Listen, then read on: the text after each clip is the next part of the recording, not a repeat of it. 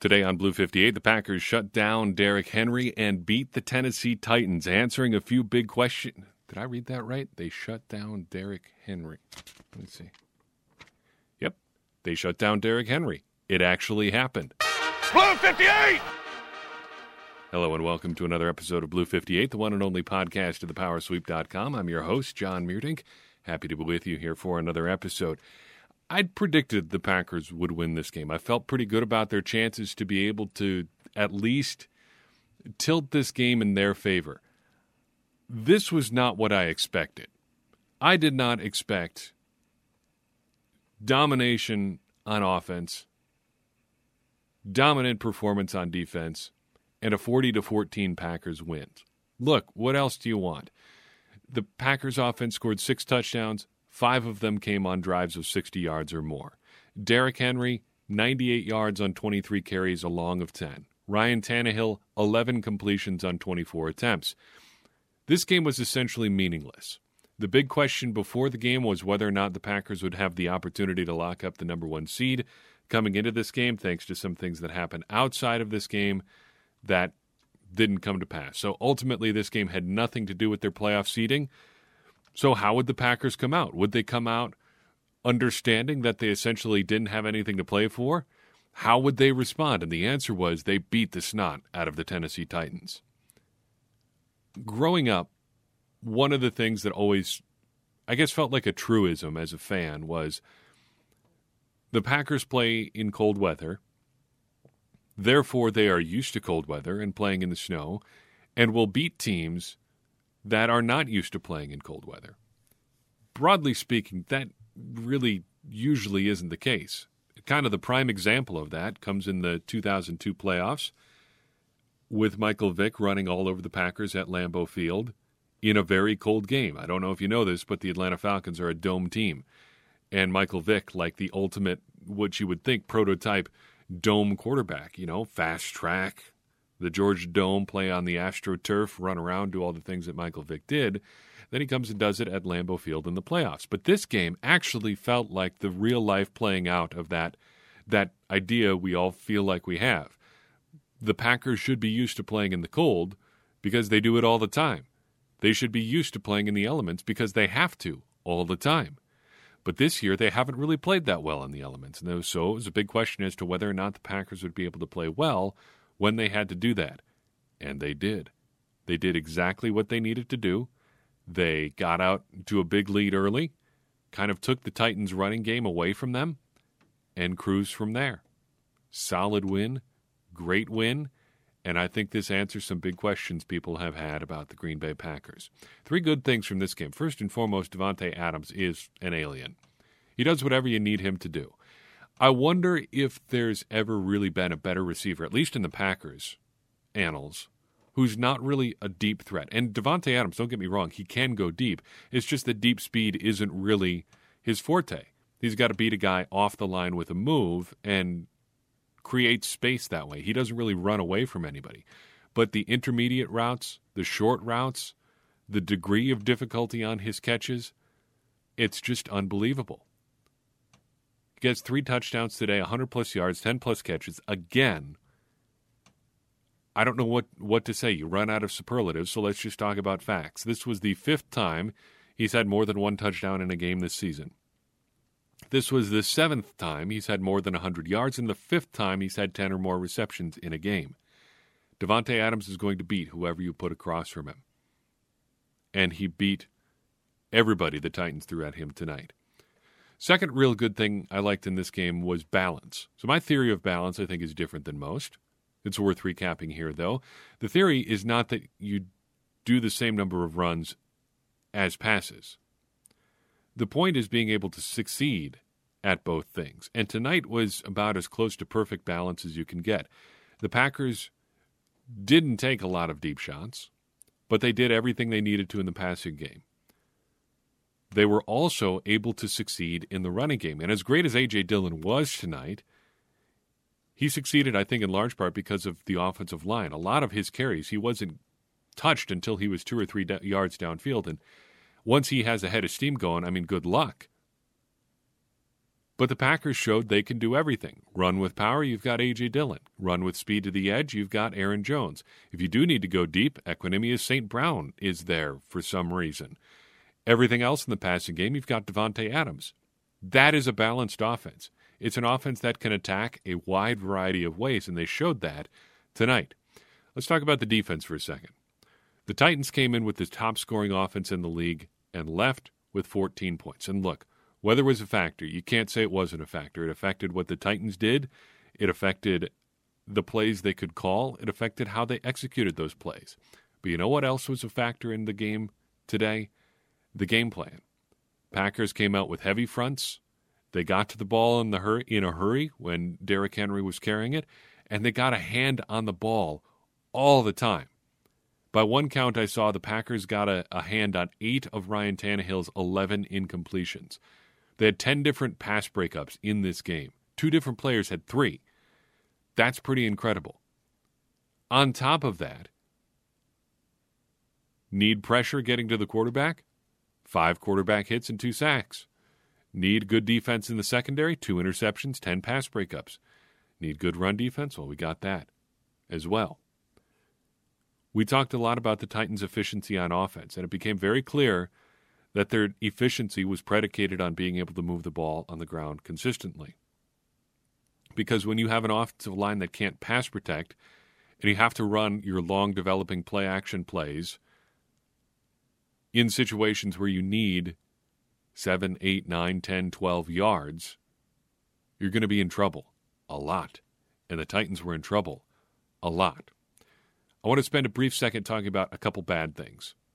These are very small things, but they are small flies in the ointment here.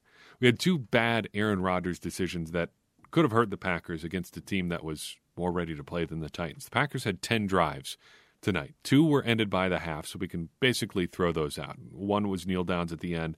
One they took over with 37 seconds left in the in the second quarter. So not real drives there.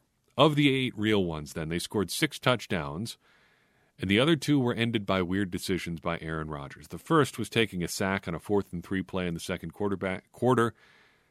That felt like the start of the mid-game offensive swoon we see so often. It didn't end up going that way for the Packers, but for a second it felt like, oh boy, is this the start of things? Turned out to not be. The second was the interception. Very uncharacteristic play for Aaron Rodgers. Late throw over the middle, scrambling to his right, throwing across his body. I would expect that from Brett Favre, not so much from Aaron Rodgers. Ultimately, didn't matter. Packers forced a punt anyway. As it stands, Aaron Rodgers had a passer rating of merely 128.1. And really, the only difference that that interception made was that his passer rating would have been 144.8. He also appeared to have a fumble on a snap, but again, we are nitpicking here. Please do not think we are missing the forest for the trees. The other thing, this is as much an embarrassment as anything the Ryan Tannehill touchdown. If any team should have a historical understanding of the read option, it is the Green Bay Packers.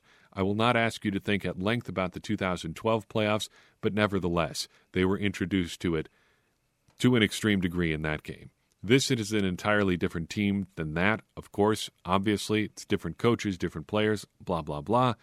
But still, it just stings a little bit to see Ryan Tannehill take off on a read option play and go the distance for a touchdown. Ultimately, though, this is a great win. Unfortunately, it's technically meaningless because it doesn't do that much for the Packers in their standings. Well, it doesn't do anything for them for that matter. But, but I think we need to pull back a little bit on the idea of the game being entirely, entirely meaningless. Because the Packers did answer, I think, several big questions. First, can they win in the elements? That's been a real problem for the Packers at several points this year. And they proved, yes, they can. They can pass it, they can run it, they can do everything they need to do to move the ball. Furthermore, can they avoid those mid game offensive slumps that have plagued them so often? And I think the answer, at least from tonight's game, is yes. After that turnover on downs in the second quarter, the Packers had one drive that was ended by the half. Then to start the second half, they go three plays, 66 yards, touchdown. nine plays, 69 yards, touchdown. The Aaron Rodgers interception on the next play or on the next drive. And then after that, nine plays, 91 yards for a game sealing touchdown. These are not insignificant questions about the Packers. And sample size of one, they provided some answers tonight. So, what happens next? Week 17 is up next. Due to flex scheduling, it looks like the Packers will be kicking off in the afternoon as they take on the Bears in Chicago. I just cannot escape the afternoon kicks. Can't win them all, I guess. The Bears have a little bit, a legitimate shot at the playoffs here. So there's more to this game than just the Packers getting the number one seed. This is going to be a real, real contest here. The Bears don't have a great shot at making the playoffs, but it's at least theoretically possible that they get in. And uh, with the Bears trying to figure out what they do with Mitchell Trubisky, and I guess by extension, Matt Nagy and the rest of their front office, this is not an insignificant game for them. The Packers need a win on their side to get the number one seed. Theoretically, it seems they could do it without, I guess. You'd rather not end your season with a loss to the Bears, having just come off this big, important seeming win over the Titans. I think there's a good chance the Packers are going to win. I like my chances against the Bears, uh, though they do have some formidable aspects to them as well. Let's not leave it up to that. Let's have the Packers come out and play like they did against the Titans today and uh, lock up that number one seed. Some thoughts and observations before we call it a night on this one. First and foremost, here's a stat that you're going to like. We are somehow, unbelievably, over $1,400 in our fundraiser for the Adrian Amos I'm Still Here Foundation. This is so far beyond my wildest dreams. I just don't really even know what to say about it. People from all over the world have been contributing to this, and if you're still on the fence, I understand. Um, if you if you have any doubt at all about it, go ahead and just don't contribute. No pressure at all. If you contribute any amount, though, could be a dollar could be a $1,000. You are going to be entered into our drawing for a Green Bay Packers jersey. Uh, you have until the 31st of December, so getting right down there to that. But we've crossed the $1,400 mark. I hoped that we would get to 250 so that I could give somebody a jersey. Right now, we're at a lot of jerseys. Unfortunately, I've only got the one to give away. But everybody has been absolutely phenomenal, and I'm so proud of everybody who has listened and contributed. And uh, if you're still thinking about doing it, you still have some time. Boy, special teams was an adventure tonight, wasn't it? Both teams. Uh, kickoffs sure were interesting, and I'm glad the Packers didn't ultimately have to punt. I don't know why this was. The Packers kicked every point after touchdown from the right hash, the left hash, as you're looking at it on your TV. It's the right hash for the kicker. I don't know why. It didn't seem to be a win thing because they did it at both ends of the stadium. Maybe Crosby just felt a little bit better kicking from that side, and I couldn't quite see what happened on his missed PAT. Um, I'm inclined to give him a bit of a pass in the elements being what they were, but still not great to miss that that PAT. But interesting that um, that they kicked from from one side rather than right down the middle as is traditional on that long scramble that Aaron Rodgers had, where he went all the way to the left sideline, then all the way back to the far sideline, he ran 77 yards on that five yard scramble. So that is the got to be one of the longest investments to gain the least. Uh, that number current uh, courtesy of NFL Next Gen Stats, as reported by Seth Walder of ESPN. But 77 yards worth of scrambling for five yards down the field. That's what they talk about when they, they say they want guys to get north and south as opposed to east and west. Nevertheless.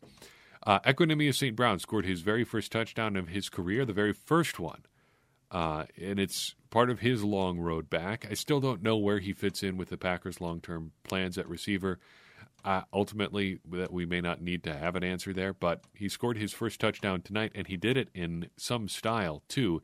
It came against former All Pro safety Kevin Byard of the Titans. So, bonus points there for Equanimeous St. Brown. Other than Tim Boyle, Every player who carried the ball for the Packers today had at least one explosive run. And I don't know in my charting if I've ever come across anything like that. Uh, in the time that we've been doing this. That is pretty unusual. I had A.J. Dillon for four on his own, just in my quick game notes, maybe more than that, could also be less, but he had a phenomenal game and he was getting yards in big chunks. Davante Adams, also a big game you may have heard, perhaps on this very podcast. In fact, his first two touchdowns came against Adoree Jackson. They mentioned on the broadcast that he has not played the, much this season. Boy, were they underselling that. This was just the second game this year that Jackson got snaps on defense. He's only played in three games now. He had only played 27 snaps on defense prior to this week. He played 27 snaps all in last week. He has been hurt so far for most of this year.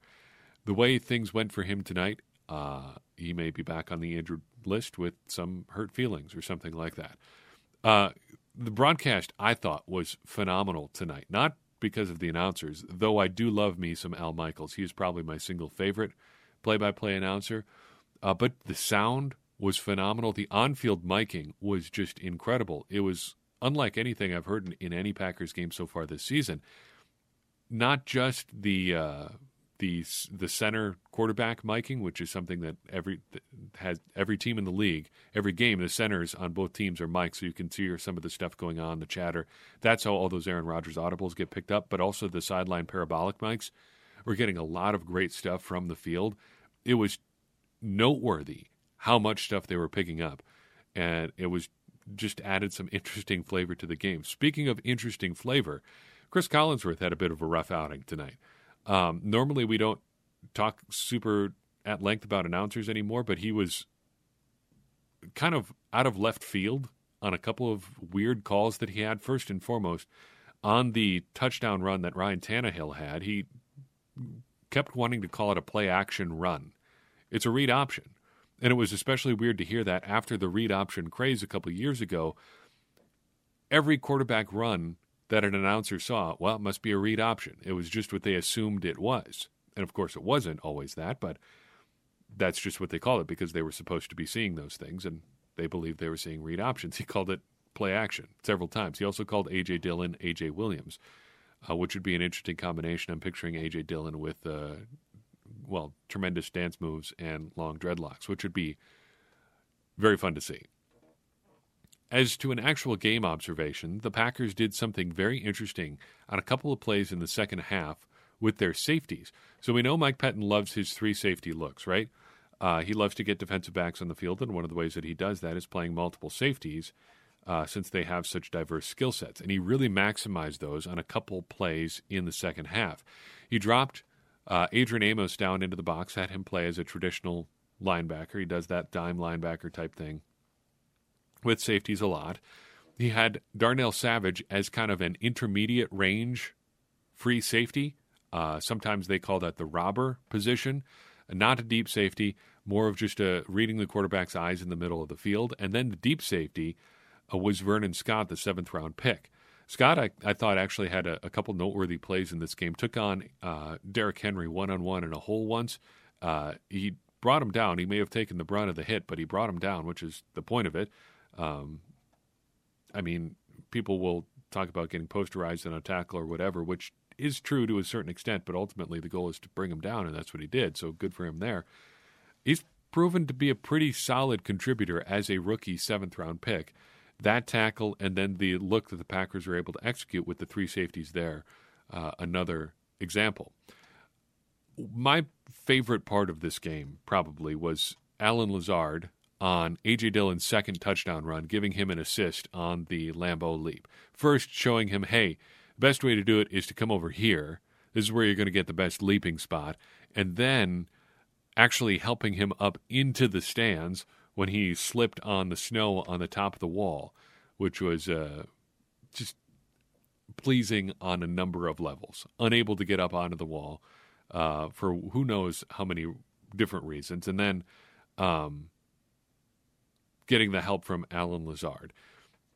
Another interesting note, and this just occurred to me as we're talking about Chris Collinsworth, he says that he has attempted the Lambeau leap at Lambeau Field. Well, it wasn't as a player because his playing career ended in 1988. and The Lambeau Leap wasn't a thing then, and unless he was doing it as a road player at Lambeau Field. He didn't get an opportunity to do it then. So when was he attempting this Lambeau leap? Was it as a broadcaster? Because he's in his 50s now. He's 61, actually. He's in his 60s. So unless he's running around on the field attempting Lambeau leaps as someone in his late 50s, a former, uh, presumably multiple time injured professional football player, running around attempting Lambeau leaps, uh, uh, maybe a little bit skeptical of that story. Still, he does have a point. That wall is a lot higher than you'd think.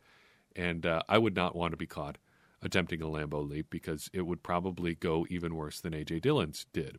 We'll finish on this. According to ESPN, A.J. Dillon is apparently the youngest player in Packers history to compile 100 rushing yards and two touchdowns in the same game. The other two, one name you might know, one name you probably will. In 2005, Samkon Gado, on his birthday, broke that mark 100 rushing yards and two touchdowns. And then in 1999, a guy who for a very brief time was my favorite Packers player, DeMond Parker, 22 years, two, 346 days old, uh, crossed 100 yards, crossed 100 yards, and scored two touchdowns. A.J. Dillon, though, did it today, technically yesterday as we record this, at age 22 and 239 days. Just a youngster, and it appears a bright future ahead of him. What are your thoughts about this game? I would love to hear them wherever you are listening to this show. Send them to me email, Facebook, Twitter, uh, going outside your house and just yell, yelling real loud. We've encouraged that a couple times. It still has not resulted in any takes making their way to me, but I remain hopeful. Uh, email probably the best one. Also, continue to send me your donation receipts uh, via email if you would like to be considered for our jersey drawing. Get them in by December 31st, and you will be a part of that drawing.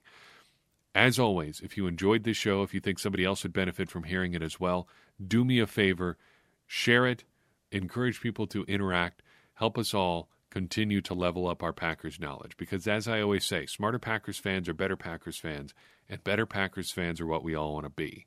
I'm your host, John Meerdink. We will see you next time on Blue 58.